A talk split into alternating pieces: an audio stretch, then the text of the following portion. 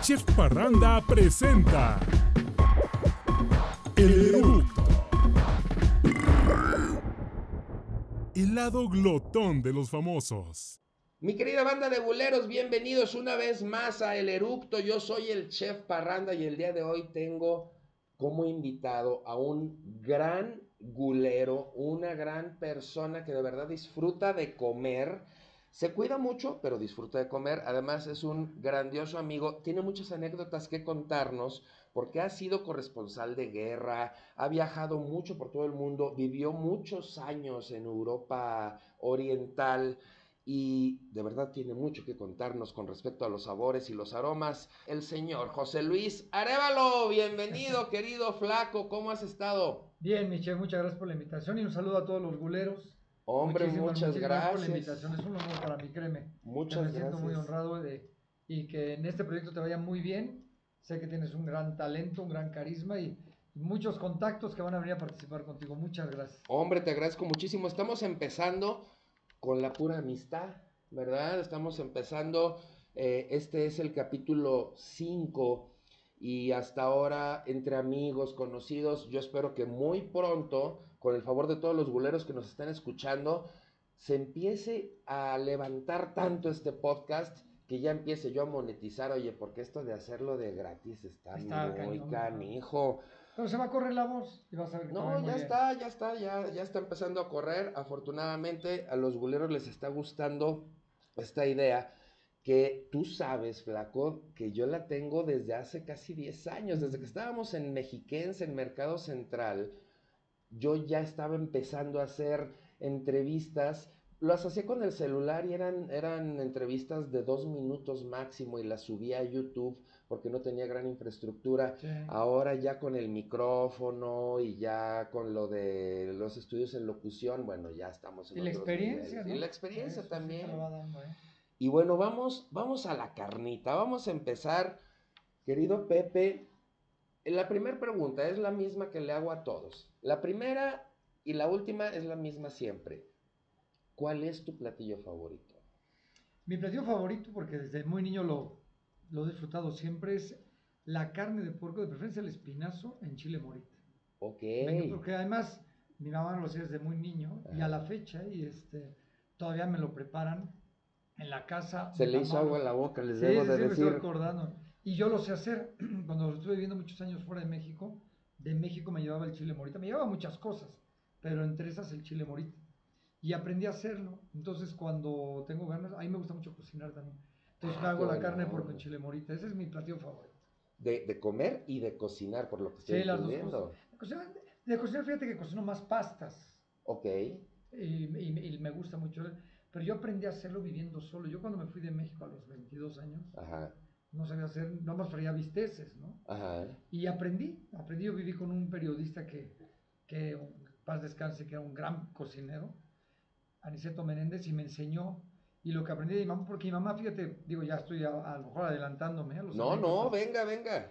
Pero cuando yo faltaba a la escuela por alguna razón, que no me gustaba faltar a la escuela, Ajá. y no me gustaba faltar a la escuela no porque yo fuera muy estudioso, sino porque se ve que mi mamá me iba a poner a hacer cosas en la casa. Ok. Entonces- O sea, de, de, de quedarme a ayudarla Sí, a ir no, a la escuela, no, mejor voy No, a la escuela. Me divertía más. Entonces me ponía ella desde aspirar Ajá. hasta cocinar. Oye, ayúdame que voy a hacer albóndigas, ¿no? Entonces, ahora, entonces pues, tenía que picar la cebolla, pero ayuda, como pinche, ¿no? O sea, ayudando. Claro. Realmente no es que no aprendí, luego me fui de México y me di cuenta que no sabía hacerlo.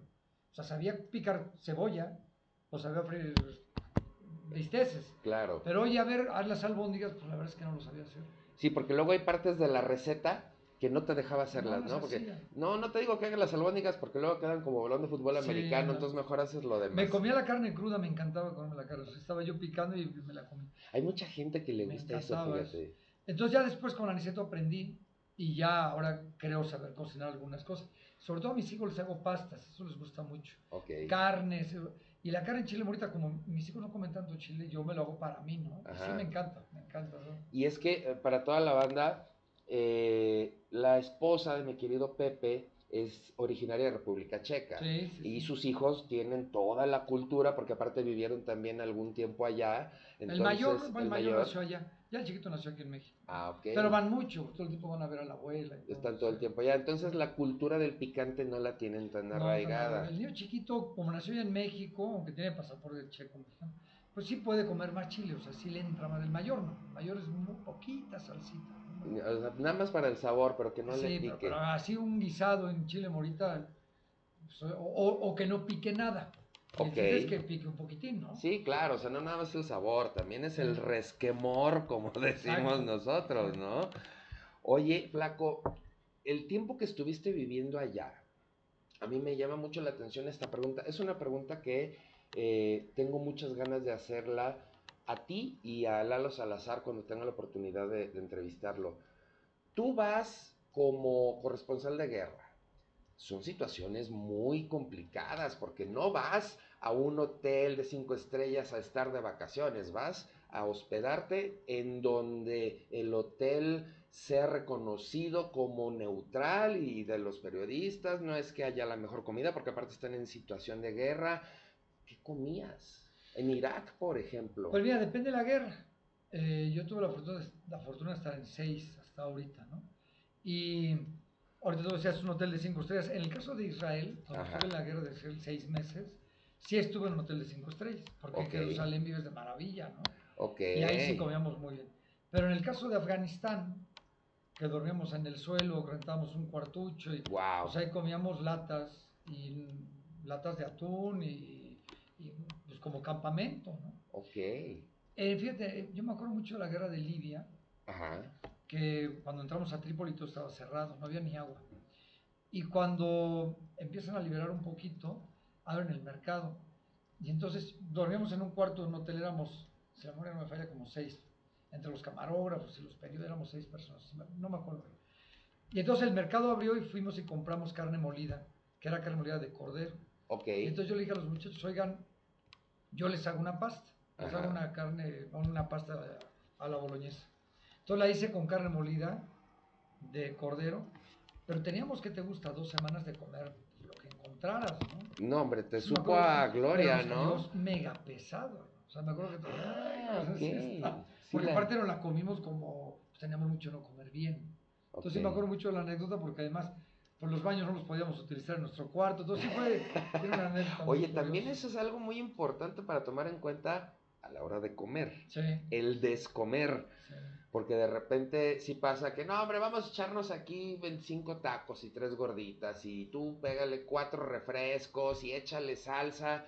Y dices, oye, güey, te vas a aventar un viaje en carretera de seis horas. ¿Estás seguro de quererte comer todo eso? Entonces, eso era muy importante para ustedes. Mira, no, no lo había hecho consciente. Sí, y, luego, y mira, ahí me pasa, hablando del descomer, me ha pasado que en viajes, por ejemplo, como Afganistán, ¿no? Yo me acuerdo, hace muchos años, los días estaba sacando cuentas, yo estaba en la guerra de Afganistán hace 20 años, 20 O sea, años. es un rato, ¿no? ¿Cómo no? pero sí me acuerdo muy bien que, o en Haití, por ejemplo, el terremoto, Ajá. que no sé, mi, mi, mi fisiología, me, ta- me tapo, literalmente, no voy al baño, me tardo un rato, ¿no? Ajá. Ya después, ya, ya los temas. No, ya después como pasta Ya. de dientes, cabrón.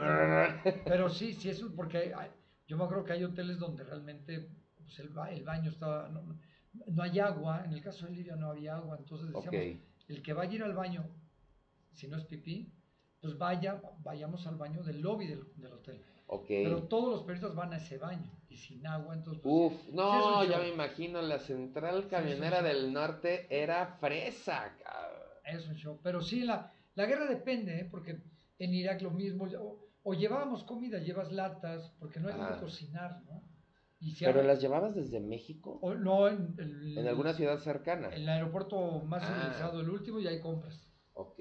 O en el mercado negro compras. o- Ok, sí, te lo tienes que ingeniar. que- Es parte del show, es lo, es lo, lo que hace interesante ir a la guerra también. ¿no? Sí, ya, ya lo creo. Y estamos hablando de Afganistán, de Libia, De Irak. de Irak, porque aparte, bueno, tú ahorita me estás mencionando pues latas de atún, cosas que podías encontrar, pero luego cuando encontrabas en dónde poder agua, Sí, y te salen con la, la carne de cordero, que nosotros no, la, no estamos tan acostumbrados, pero ya es común. ¿no? pero ya es O común. un huevo te cuesta un huevo. O Sí. sea, realmente comprar. Eh, Esa es la te- moneda. Un, huevo, te cuesta un huevo. un dólar un huevo. Un dólar, o sea, 20 Un pesos dólar. Porque no hay. Entonces lo compras en mercado negro. Entonces realmente hacer el súper te cuesta Oye, mucho dinero. ¿no? Hay, hay una situación de, de los humanos en donde empiezas a acostumbrarte a cualquier cosa que estás viviendo. Llega un momento en donde si ya tienes un mes, dos meses comiendo de esa manera, ya lo empiezas a disfrutar. Incluso llega un momento en donde ya estás en México, en tu casa, ya no sufres ni los sabores ni la cantidad de comida y de repente te llega una memoria y dices, ah, qué ganas de comerme un atuncito atún. como me lo comía ya, porque había un polvito rojo y había un Mm. no sé qué, y ese saborcito como que se me antojó, ¿te ha pasado? Sí, yo creo que sí. Mira, yo me acuerdo cuando no sabía cocinar, Ajá, yo llegué a vivir a Praga, eh, todavía era Checoslovaquia, y yo vivía en el piso de arriba de donde vivía Niceto Menéndez, el Ajá. periodista con su esposa, yo vivía arriba. Y yo no sabía cocinar. Entonces luego me decía Niceto, oye, come rápido y nos vamos a ir a grabar. ¿no? Yo, era, yo era editor y camarógrafo. ok, Y yo me acuerdo que para lo más fácil vendían unas bolsitas de arroz blanco ajá, de una marca gringa, no me acuerdo, que la metías en agua, la hervías ajá, y ya se hacía X número de minutos. Entonces yo me hacía, ya eran precocidos. Ok. Entonces yo nada más lo metía en el agua, lo vaciaba en un plato y le echaba una lata de atún. Lo Y eso era lo que y le ponía a lo mejor salsa, alguna cosa que Lo que te encontrara. encontraras. Ahorita lo como, o sea, ahorita me acuerdo y digo, "Híjole, a lo mejor igual y si nada más por Co- recordarlo. Exacto, ¿no? como golosinas, o sea, un par de bocados, lo recuerdas y listo. Y digo, a ver, voy a prepararme aquel arroz que, que me hacía antes, ya- ahorita ya lo sé hacer, ¿no? Ajá, pero en aquel entonces no. Las latas de atún, en esos casos siempre las como, pero si ahorita en la vida normal, pues a lo mejor no tanto, ¿eh? Porque también te trae esos recuerdos de, de- de esos momentos, como que es comida para ese lugar. claro, No. sí, sí, sí, todos tenemos la conciencia A lo mejor me que... compro unos chocorroles, yo me encantan los chocorroles. Ok. Me puedo comprar unos chocorroles en lugar de comprarme una lata de atún. Está mal, ¿no? Porque es más Ay, sano el atún. No, digo, si, Ah. si nos ponemos a hablar de nutrición, pero en el eructo no hablamos de nutrición, hablamos de placeres mundanos del paladar, querido flaco. Y si los chocorroles te dan placer mundano, que yo creo que muchos de los que nos están escuchando, ah, ¿sabes a mí cuál me da placer mundano hablando de, de ese tipo de cosas? El pay de piña. Ah, ¿Te acuerdas que antes el pay de piña tenía una Sí, costra azucarada sí, riquísima sí, y de repente la cambiaron por una más delgadita y sin azúcar? Ese pay de piña de costra gruesa azucarada era, para mí, no sabes qué cosa de delicia. No, yo creo que mi mayor placer mundano que yo puedo comer todo son las palomitas. Ok, ¿te Yo soy mega las palomero, mega, mega, mega palomero. ¿Y te las haces de sabores? No, no La- las típicas. Las naturales. Y luego traigo en el coche, ahorita no traigo, pero luego traigo y ahí vengo con las palomitas. Yo soy muy palomero. Para estar monchando. Me encantan las palomitas. Ok, porque aparte, eh, eh, hagamos la conciencia de que el monchis, o sea, el hecho de estar masticando algo que te haga crunch en la boca, también te ayuda como Desestresante. pues, desestresante, este ansiolítico, a Puede mucha ser, gente, ¿no? Si estás más que más que más que, entonces como que te ayuda a estabilizarte, Sí, ¿no? sí, puede ser. puede ser. Oye, y si entonces todo el tiempo comes palomitas cuando vas al cine, ¿qué comes? Palomitas. También palomitas. Palomitas, De sí. las que haya. Así que de las que Con haya. mantequilla siempre, siempre. Yo soy un poquito de antojitos, ¿no? Eh, no como entre comidas casi, realmente yo o desayuno, luego la comida. Al- a lo mejor, de, y fíjate, ahorita las preguntaba, a lo mejor un poco para desestresar, Ajá. me puedo echar unas papas, de repente, pero es muy raro, o sea, no es que todos los días esté comiendo papas. Ajá. Lo único que sí puedo traer en el coche una bolsa de palomitas, que tampoco son las palomitas de horno de microondas. No, No no, me las no. O sea, como, pero- compras el maíz y tú No, te las preparas. Bueno, es que pagué doy marcas, ¿no? Pero las de una tienda departamental que las venden. ah, sí me- me ok, gustan ok. O bueno, comer a los de Liverpool. Esas, de, esas me encantan, cabrón. Esas son... Buenísimo. Oye, hay unas que son famosas a nivel mundial y aquí en México ya las empezaron a, a traer, no de esa cadena, pero sí del mismo estilo que son las estilo Chicago. No, sé, ¿No las has probado? Ya las probaré. En, son, son una mezcla de palomitas con caramelo. Mm, Ha- Haces palomitas de caramelo y haces palomitas de queso y las- y las mezclas. Es que no me gustan esos sabores a mí. ¿No te No, gusta me gustan mezclar? las típicas de mantequilla con sal. Ok. Sí. Y es que desde niño, ¿eh? Ajá. Teníamos una persona que nos ayudaba en la casa, Ajá. se llama Rosario, una, que tenía su hijo, trabajaba con nosotros. Y ella las hacía, ahorita que lo mencionaste, teníamos aquellas cazuelas azules de metal, no sé si tienen un Sí, sí, de las de peltre. Esas. Y entonces ponía el maíz con mantequilla y nos poníamos, su hijo tenía mi edad. Y nos poníamos a ver la Ah. tele, entonces de niños ya era clásico que nos hacía palomitas en la casa. Entonces desde ahí, y yo creo que por eso viene, porque desde muy, como el chile morita, ¿no? Ajá. Son cosas que tengo desde muy niño. Y se te quedan a la larga, pues Oye, y algo regresando a esa parte de, de la familia. Por eso te gusta el, el cerdo en chile morita, porque lo guisaba tu mamá. ¿Qué otros platillos te recuerdan a la familia? A la Navidad en familia, a reuniones familiares con tu mamá, con tu papá, con tus primos. ¿Qué otro te recuerda? Bueno, yo creo que el, el mejor arroz que he comido en mi vida es el de mi mamá. Y no es porque es típico de mi mamá. Y también fíjate que mi mujer lo hace y ya le queda muy bien. O sea, ese arroz creo que nadie lo ha hecho igual. ¿eh? Ok. A lo mejor porque es el de mi mamá, lo que tú quieras, pero bueno, es. Y yo soy sobrino de Kipi Casado. Ajá. Paz descanse. Sí, y sí. Estuvo casada con Sergio Peña, un Ajá. productor de televisión que es cubano, que era cubano, ¿no? Y yo me acuerdo de de aquí de las Navidades, el lechón. Mi tío Sergio mataba un lechón, tenía un rancho, mataba un lechón. Y nos juntábamos todos en Navidad, toda la familia. Y hacía el lechón típico, ¿no? Lo, lo ponía como a rostizar ahí, ¿no? Dando vueltas.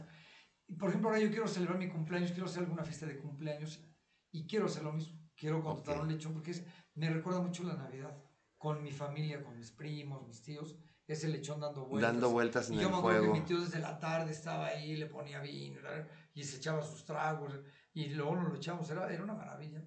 Y eso me, me acuerdo mucho de Los típicos platillos de la, de la Navidad me gustan, ¿no? El pavo, pero el lechón en especial me recuerda mucho a la infancia. Ok, ese tipo de recuerdos son valiosísimos. Eso es el- ese es el tipo de recuerdos a los que a mí me gusta llegar con mis invitados cuando hacemos estas entrevistas, porque generalmente abres un baúl. No solamente es, ahorita te acordaste de sí, de la Navidad, pero te puedo jurar que se te vinieron mil recuerdos. Tuviste ese sabor y empezaste a ver caras, empezaste a tener aromas en la memoria, empezaste incluso a escuchar si alguien cantaba, si alguien contaba un chiste. Eso No, pues es, imagínate por familia de artistas, imagínate cómo eran las Navidades. oye, me imagino se ponía, pero padrísimo, ¿no? O sea, Sí, aparte de la comilona, La el pasión, show. Sí, era muy padre, muy, muy padre. Oye, Y yo lo he tratado de rescatar, ¿eh? Ahora, Ajá. por ejemplo, de la familia que tengo, hay, quedan pocos, pero todavía quedan un- dos actrices, un conductor de tele. Los, mi papá ha ido a tocar un cumpleaños y toca con dos, tres. Entonces se pone muy padre. Yo, trato yo soy el único de la familia que junta a todos. Ok, Trato de hacer así fiestas donde vayan. Porque, ve, por ejemplo, mi tía Anabel, Anabel Gutiérrez, que es actriz. ajá, Bueno, era, ya tiene 92 años. ajá, Pero la última fiesta en la casa, mi tía todavía bailando, ya hace cuatro años, ¿no? ok. Entonces, eh, sí es padre, o sea, sí, esa parte. No, y aparte, eh, eh, no sé si ustedes que nos están escuchando alcancen a darse cuenta de quién es el papá de Pepe Arevalo. No otro Es Pepe Arevalo.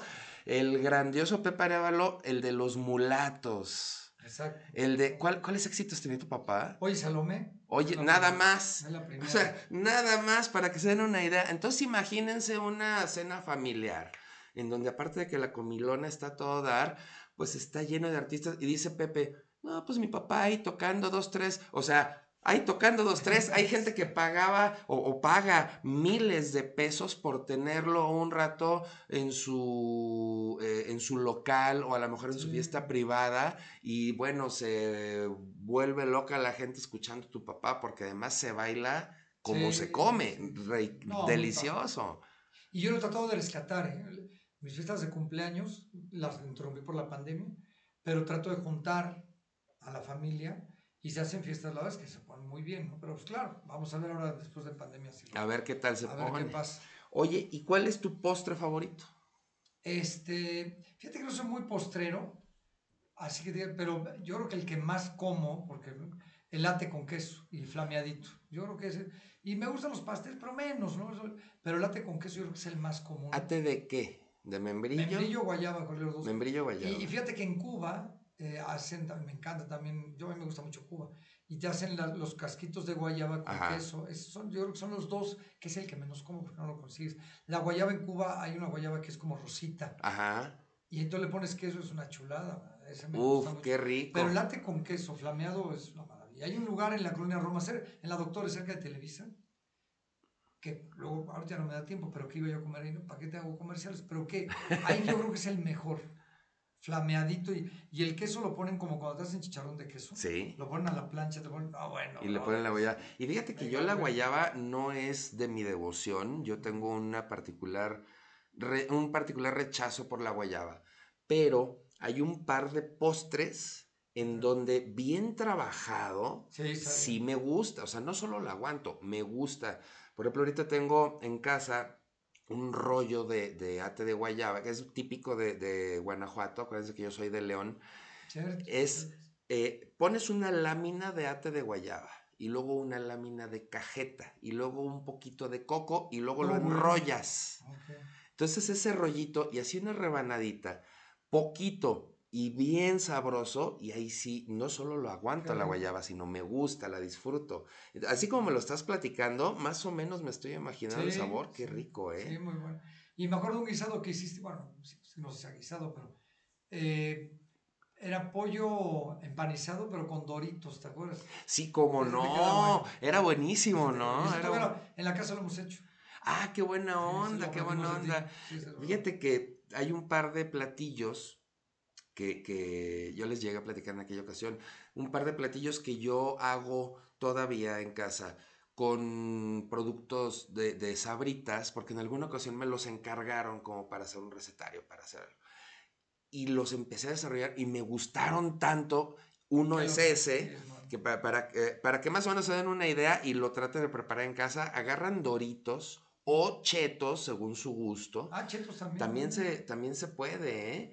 Y los eh, machacan adentro de la bolsa, bien moliditos con un... Como si fuera pan molido. Sí, como un palote o con la licuadora. Y ese polvito, con eso empanizas el pollo. Te agarre, bueno. Y queda buenísimo. Lo puedes hacer tipo milanesa o lo puedes hacer la pechuga así gruesa, Claro. ¿no? Y queda riquísimo. Y hay otra que es así como que mi máximo, porque es, es de mis favoritos. Yo creo que te va a gustar a ti cuando lo vayas a preparar. Pones un, un- un refractario y es una capa de doritos, Mm. una capa de pollo desmenuzado, una capa de queso desmenuzado. Otra capa de doritos, así hasta que ¿Pero los llenes. doritos molidos? No, no, enteros. Como si fueran Como, chilaquiles. como si fueran chilaquiles. Obviamente es una capa ambiciosa, ¿no? No, no, no. no Gástele, de- gástele, señora. Sí, gástele. O sea, cómprese una bolsa grandota. y ya que ya lo tienes todo, le vacías este como medio litro de salsita verde, que es la, la que a mí más me gusta, salsita verde, la metes al horno eh, y como a los 15 minutos la sacas, le pones más queso para que gratine, regresa al horno, subes la temperatura cuando sale. Esos chilaquiles de doritos en salsa Ah, verde son, bueno son una porquería Y si de usted está crudo, señor. Uy, te órale, va ¿sabes padrísimo. Es el mero momento cuando andas crudo con esos chilaquiles. Oye, flaco, y cuéntanos, algo, algo también me gusta mucho preguntar esto. Eh, yo siento que la respuesta a esta pregunta nos define a todas las personas, independientemente del país que seas.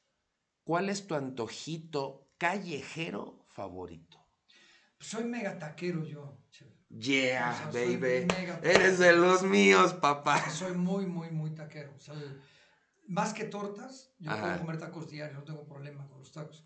Y callejero, a lo mejor los puestos tendría que identificarlo bien porque me da un poquito de miedillo. Por ejemplo, nosotros que vamos diario a Metepec al noticiero, pues en la autopista ya tengo identificado uno o dos lugarcitos. Tú sabes, cuando, oye, a ver, para, nos paramos ahí y me echo un taco. No tengo, tengo- Ya sabes que está limpio, ya Pues a lo sabes mejor que... está limpio, pero ya para un día y coincide, está bueno. Y no te hizo daño. Digo, pues ahí ya lo he hecho, ¿no? Bueno, por lo menos tengo anticuerpos, entonces Sí. a ese sí le... Porque Pero luego anda, anda uno investigando en otros puestos y ay, se Sí, lleva cada sorpresa. Pero soy muy taquero, eso sí puedo. De los que sean.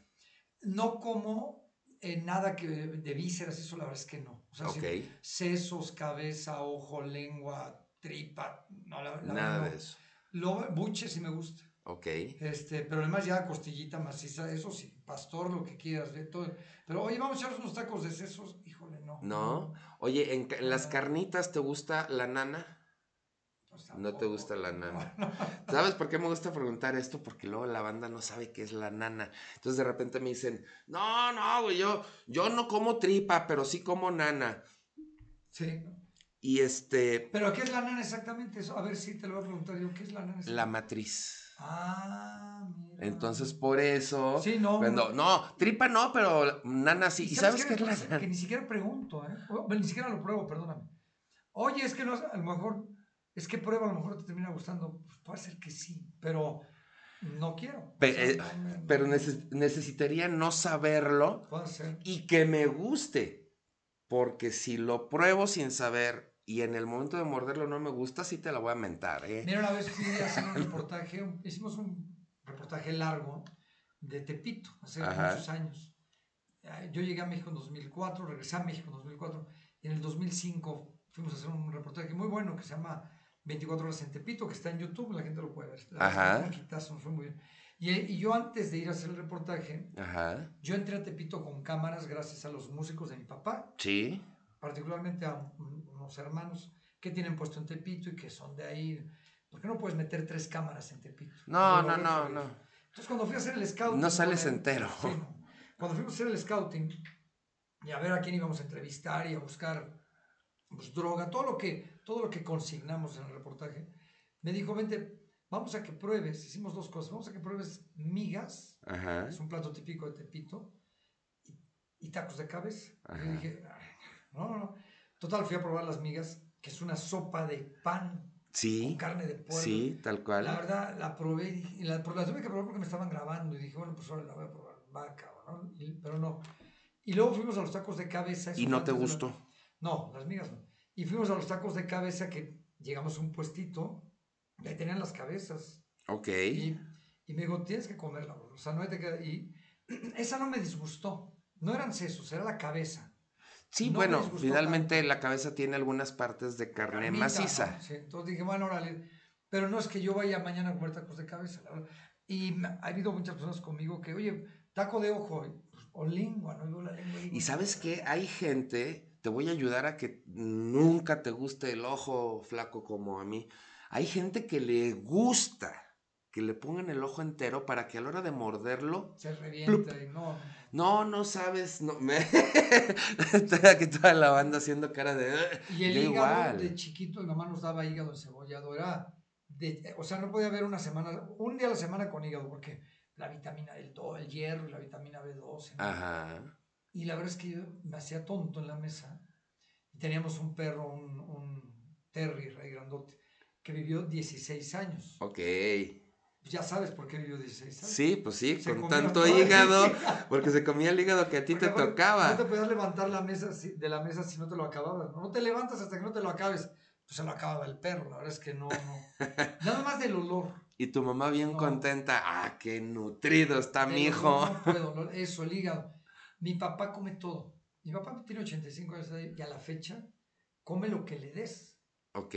Bueno, pero tu papá, sana. esa generación, es, es, es, eh, una generación que ya está a punto de extinguirse. Y venía de clase muy humilde. Ajá, exacto. Entonces, mi papá creció, nació en la colonia Morelos, al lado de Tepito. Entonces, comen de todo. Y yo me acuerdo cuando él tenía un bar que se llamaba El Gran León, que yo llegaba a comer con él, y él pedía el consomé de pollo con menudencias, o sea, con la, el hígado y no sé qué, y con la pata del pollo. Y entonces Ajá. me obligaba a probar, decía, no, papá, no, cómetelo. Y me obligaba, yo me pongo, las alitas me encantan, eso sí, Ajá. alas puedo comer, no tengo tema, ¿no? Pero la pata, con todo y la uña, es no, no, Sí, eh, y luego aparte todavía ves cómo le arrancan la falange, todo. la cazuelean, la pelan y escupen la falange solita y dicen, ah, qué rico. Y tú dices, papá, "Ay". todo eso. bueno, yo con todo respeto para los que sí les gusta, pero a mí y al flaco ya vieron que no. Y mi papá me obligaba, y a la fecha mi papá se enoja cuando no pruebas lo que él te da. Ya sabe que con, con mis hijos batalla mucho, porque, oye, y mis hijos no, y se enoja, ahora ya está. No, y, y con ¿Qué tus hijos es todavía multiplicado. ¿Crees que te estoy dando? Sí. No, a mí de chico, me- y yo le decía, no, papá, no quiero, no me lo voy a comer, no me lo voy a comer. Entonces a la fecha, pues que pues, las patas no, las alas sí, alitas de pollo las que quieras, Fíjate que a mí me pasó algo parecido. rostizadas o al carbón, bueno, yo soy fan. Es buenísimo. Bueno. No, y bueno, salseaditas con, encanta. o sea, la- la- las típicas búfalo Pero yo he pedido la salsa separada, mi chef. para, so- para chopear. chopearla. Porque luego me, la- y me pica mucho, entonces mejor la no. Ándale, y tú solito te vas matando solo. Sí, porque luego de repente tienen unos sabores mango habanero. Sí. Y ya te las mandan y en la primera mordida dices, híjole, no, no voy a poder. Y ya toda la orden de alitas valió. Sí, Entonces sí, valió. mejor piden la salsa aparte, chopean y se van matando solos. Fíjate que a mí me pasó lo mismo que a ti, pero con, eh, con la tripa y Mm. con la barbacoa. Ah, no, a mí sí me encanta la barbacoa. La barbacoa que yo sé que a ti te encanta, yo no podía. Yo no podía. Yo eh, era, era normal que mi abuelo paterno de repente llegaba con un chivo a la casa, lo ponía en el patio, lo amarraba. Pues ahí cuídalo. Eh, pues entonces, pues yo todos los días iba a ir, pero yo lo cuidaba como cuidaba a mis Ah, gatos, a mis perritos. Nunca te imaginabas. ¿no? Y de repente me decía, a ver, tráetelo. Y pues yo lo traía y pues ya venía conmigo el chivito, pues ya me había agarrado confianza. Agárralo de los cuernos. Eh, pues a ver, a lo mejor eh, mi, mi- mi abuelo paterno de rancho, que sabía mucho de animales, que sabía mucho de campo, eh, charro. Agárralo de los cuernos. Y yo decía, bueno, pues a lo mejor le va a marcar algo, le va a hacer, ¿no? Y de repente nada más veía como le hacía, "Ah", y volteo y entonces empieza, entonces yo no comía barbacoa. Y hace poco en una entrevista, así como esta, entrevisté a, a los hermanos de Río Roma, de, este dueto que, que sigue estando muy presente en las, eh, en las playlists, sobre todo de las muchachas. Y les pregunto, ¿cuál es tu platillo favorito? La barbacoa. Pues aquí tengo para ti. "Mm, sí, empezamos a platicar. Y de repente José Luis me dice, pues mira, toma este taco, éntrale. Y no solo era de barbacoa, flaco, era de panza. Ah, claro. Y yo No, mí dije, la me válgame la Virgen del Hule. Y como tú, no, pues le tengo que atorar porque pues estoy a cuadro. Además, eh, ahí sí era con video, estábamos en MBS. Y le mordí con el sentimiento de, híjole, si no lo escupo, voy a estar del otro lado. Lo mordí, lo mastiqué, me lo pasé y me gustó. Ah, ¿te gustó? Sí, a, A partir les de gusta la pancita. A mí no me gusta. Tampoco. Pero no cualquiera.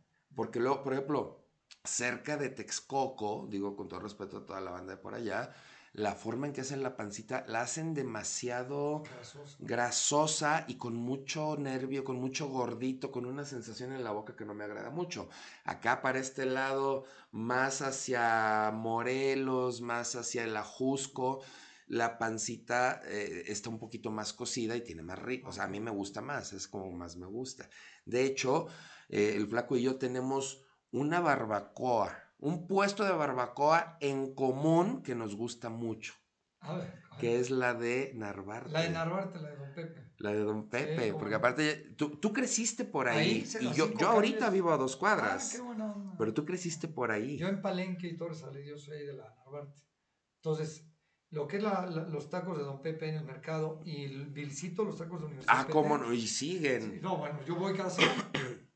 Yo salgo, ¿Sabes de, qué? salgo de Televisa del noticiero y paro a cenar ahí. Y, y luego yo, yo también voy mucho para allá, luego me he encontrado ahí a Gil, a Gil Barrera, el director de, de TV y novelas, este, y también me he encontrado así mucha banda de, de Televisa Chapultepec. Para los que no, no conocen el Vilcito, sí dense una vuelta. Es un lugar muy curioso porque de día es Es un taller mecánico. Es un taller mecánico enorme y que trabaja padrísimo y de repente tienen una especie de accesoria que ellos se armaron. Sí, O sea, ellos con herrería pusieron una pared de hierro, todo, y está cerrado y parece, parece como un vagón. Sí. Y en la noche cierran el taller y donde levantan la puerta del vilcito y está una El dueño es cantidad de gente. nuestro de la, de la- bueno, el, el dueño tiene poco más de 60 años, Ajá. pero él vivía en la misma cuadra que nosotros. O sea, a la vuelta, él vivía en Torres Adalid y Palenque, yo vivía en Palenque y Torres Adalid. Ok. Somos cuates del, del barrio. Y él fue comprando todo esto. Y lo él tiene una fundación eh, para niños con cáncer. Ay, qué buena onda. Y yo lo entrevisté hace, hace, poquito tiempo, lo entrevistamos. Y les pasó el chisme. Va a ampliar el vilcito. Hacia el taller mecánico lo va a hacer más grande. Es que ya, Sí, no, o sea, pues, adentro ahora- del vilcito como tal, No, caben, caben yo creo que 20 dos grupos, dos grupos de cinco personas cuando mucho, porque pues es una barra y un par de mesitas.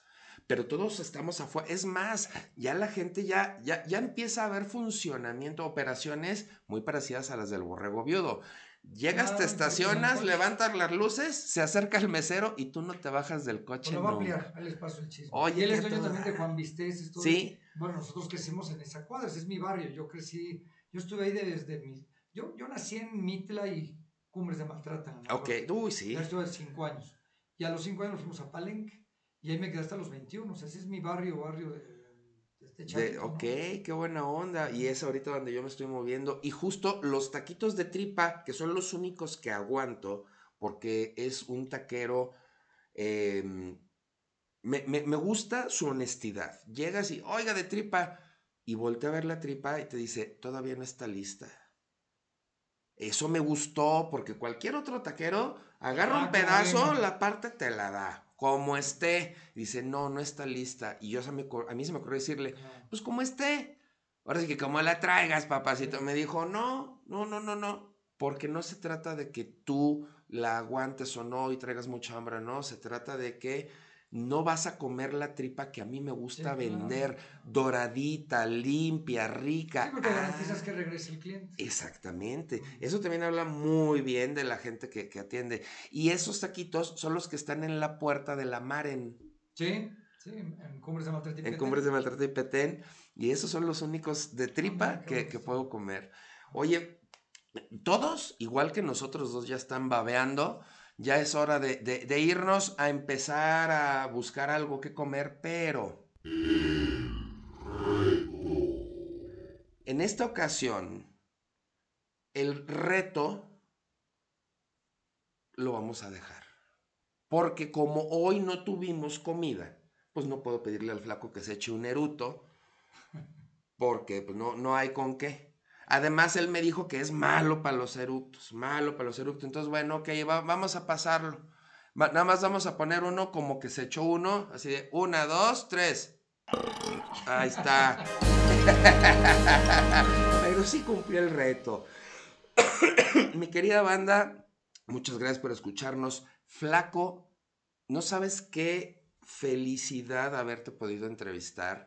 Yo, cuando empecé a estudiar locución, me di cuenta que me gustaba mucho entrevistar. Empecé a tener más técnica, empecé a entender muchas cosas y empecé a darme cuenta de a quiénes en particular sería para mí eh, un, un placer entrevistar y es a los entrevistadores que yo más admiro, porque cuando yo veo entrevistas de estas personas, les entiendo todo, fluye como el agua, la información es muy buena. Y tú eres el primero de mi top 3 de entrevistadores Muchas gracias. que, estoy, que, que- que están aquí en, en el eructo. Muchas gracias. es un honor. Los otros dos son Lalo Ok, y Jordi Rosado, ok. que aún con los gustos encontrados de mucha gente como entrevistador, es muy bueno. Bueno, es tan buen entrevistador que le sacó a Luis de Llano los datos de que si había Sí. tenido ahí situaciones conflictivas con esta otra persona o no, para yo no meterme en pedos. Pero no, le ha sacado la sopa a mucha gente. Pero para mí es un honor haberte tenido aquí, querido eh, Pepe. Muchas gracias. Eh, espero que no sea la última. Después tendremos una, un segundo encuentro en el eructo, en donde ahí sí nos vamos a echar una barbacoa. Sí, señor. Nos vamos a echar una cervecita para que ahí sí salga el eruto, ¿no? Muchísimas gracias de No, todo corazón. Y a todos los que nos escuchan, muchas gracias también. Y, y estamos a la orden. Y por favor vayan a Instagram, a todas las redes sociales, búsquenlo como JL Arevalo. P. Ajá. JL. Arevalo P. JL Arevalo En Facebook P. y Twitter es JLA Noticias. Ok. Porque no es precisamente una agencia, pero lo hicimos muy. A mí no me gusta andar publicando cosas personales. Yo soy muy- muy, discreto en Ajá. mis cosas, ¿no? Entonces es más noticioso. Y tengo un Facebook como José Luis Arevalo, pero que subo. Y el Instagram también es José Luis Arevalo. JL Arevalo P de piña. Pero subo poco, ¿eh? Realmente, oye, este no- subo pocas cosas, ¿no? Soy muy. Puedo, a lo mejor alguna publicación a la semana. Pero está Pero bien JL porque Noticias sí es mucho a, más a- a mí me gusta seguirte porque eh, de repente cosas que sí publicas que son interesantes para, para muchas personas, hay o había una línea de corbatas con tu nombre de. Pineda Cobalín. Todavía está. No es de Cobalín, es de mi nombre. Lo, que pa- lo que pasó es que yo tuve un- tuvimos un drama familiar. Nos mataron un perro, un perro atacó a mi perro y lo mataron. Entonces yo quería sacar una línea de corbatas con mi nombre Mm, y fue de manera paralela, ¿no? ajá. todo lo que hicimos, que qué bueno que me das la oportunidad para que la gente que esté interesada y lo visite, porque sacamos 10 corbatas distintas en tiraje ahí, con mi nombre y con la imagen de mi perrito, porque Ok, las corbatas que la gente compre, una parte, o sea que hay que recuperar la inversión, claro. pero una parte de lo que vendría siendo la ganancia se va de donativo a una casa de perros que se llama Amor en Manada. Ay, qué Y buena esa es la- onda. entonces son las corbatas, muchas de las que, bueno, 10 de las que yo uso en el noticiero en la noche, hicimos los diseños y se están, están a la venta. Entonces sí, invitarlos a que se metan ahí al, al Facebook y hagan su pedido, nos van a ayudar. Oye, que solo traen, traen su pañuelo, la presentación y todo. Oye, que son un poquito, que cuestan 1.200 pesos. Oye, que están caras. Pues pasa que están un poquito más caras en el mercado, pero, Pero llevan causa. donativo, ¿no? Primero que nada llevan causa y segundo que nada están muy bonitas, Están muy están bien hechas. Tú tienes muy buen gusto, los eh, los materiales con los que está No, hecho están muy bonitas, están bonitas. preciosas. Son, me las hace una empresa que se llama British Style, que es el que más hace los trajes. Ok, Y ahí surgió la idea, ¿no? Dijimos, hoy vamos a hacer. Primero era una idea propia, dije, saco mi línea de corbatas. Pero luego salió con el tema del perro y dijimos, hoy vamos a que sea un donativo, ¿no? Y vamos lentos, la es que vamos lentos, pero, pero bueno, yo espero que, que despegue mejor. Y quien esté interesado, pues ahí está, nos van a ayudar mucho. Vam- Vamos a ayudar a esta fundación de perritos que está en Iztapalapa, Amor en Manada, y bueno, pues un costal de, de croqueta les viene bien, ¿no? bastante bien, Entonces, ojalá y nos bien. echen la mano para que bueno que saques el tema y ojalá y nos ayuden. Y vienen personalizadas, vienen con mi nombre, la- el perrito, viene la historia del perrito, o sea, y, y- y el pago no me lo hacen a mí, Ajá. se lo hacen a la cuenta de la fundación. Entonces, Ok, y ya ellos nos dan a nosotros lo de la, lo de la inversión. Lo de la inversión. hechura, ¿no? ajá, pero, Pero la utilidad se la la quedan. quedan ellos. Sí, entonces- Eso está padrísimo. Pues un, un motivo más para seguirte admirando, querido No, muchas amigo. gracias, Muchas, gracias. Y a toda la banda, a todos los guleros. Esto ha sido El Eructo. Muchas gracias por seguirnos escuchando. Nos escuchamos la próxima semana, otro episodio. Vamos a ver a quién y a quién sí puedo sacarle el eructo la próxima semana. Muchas gracias. Nos, eh, nos escuchamos pronto.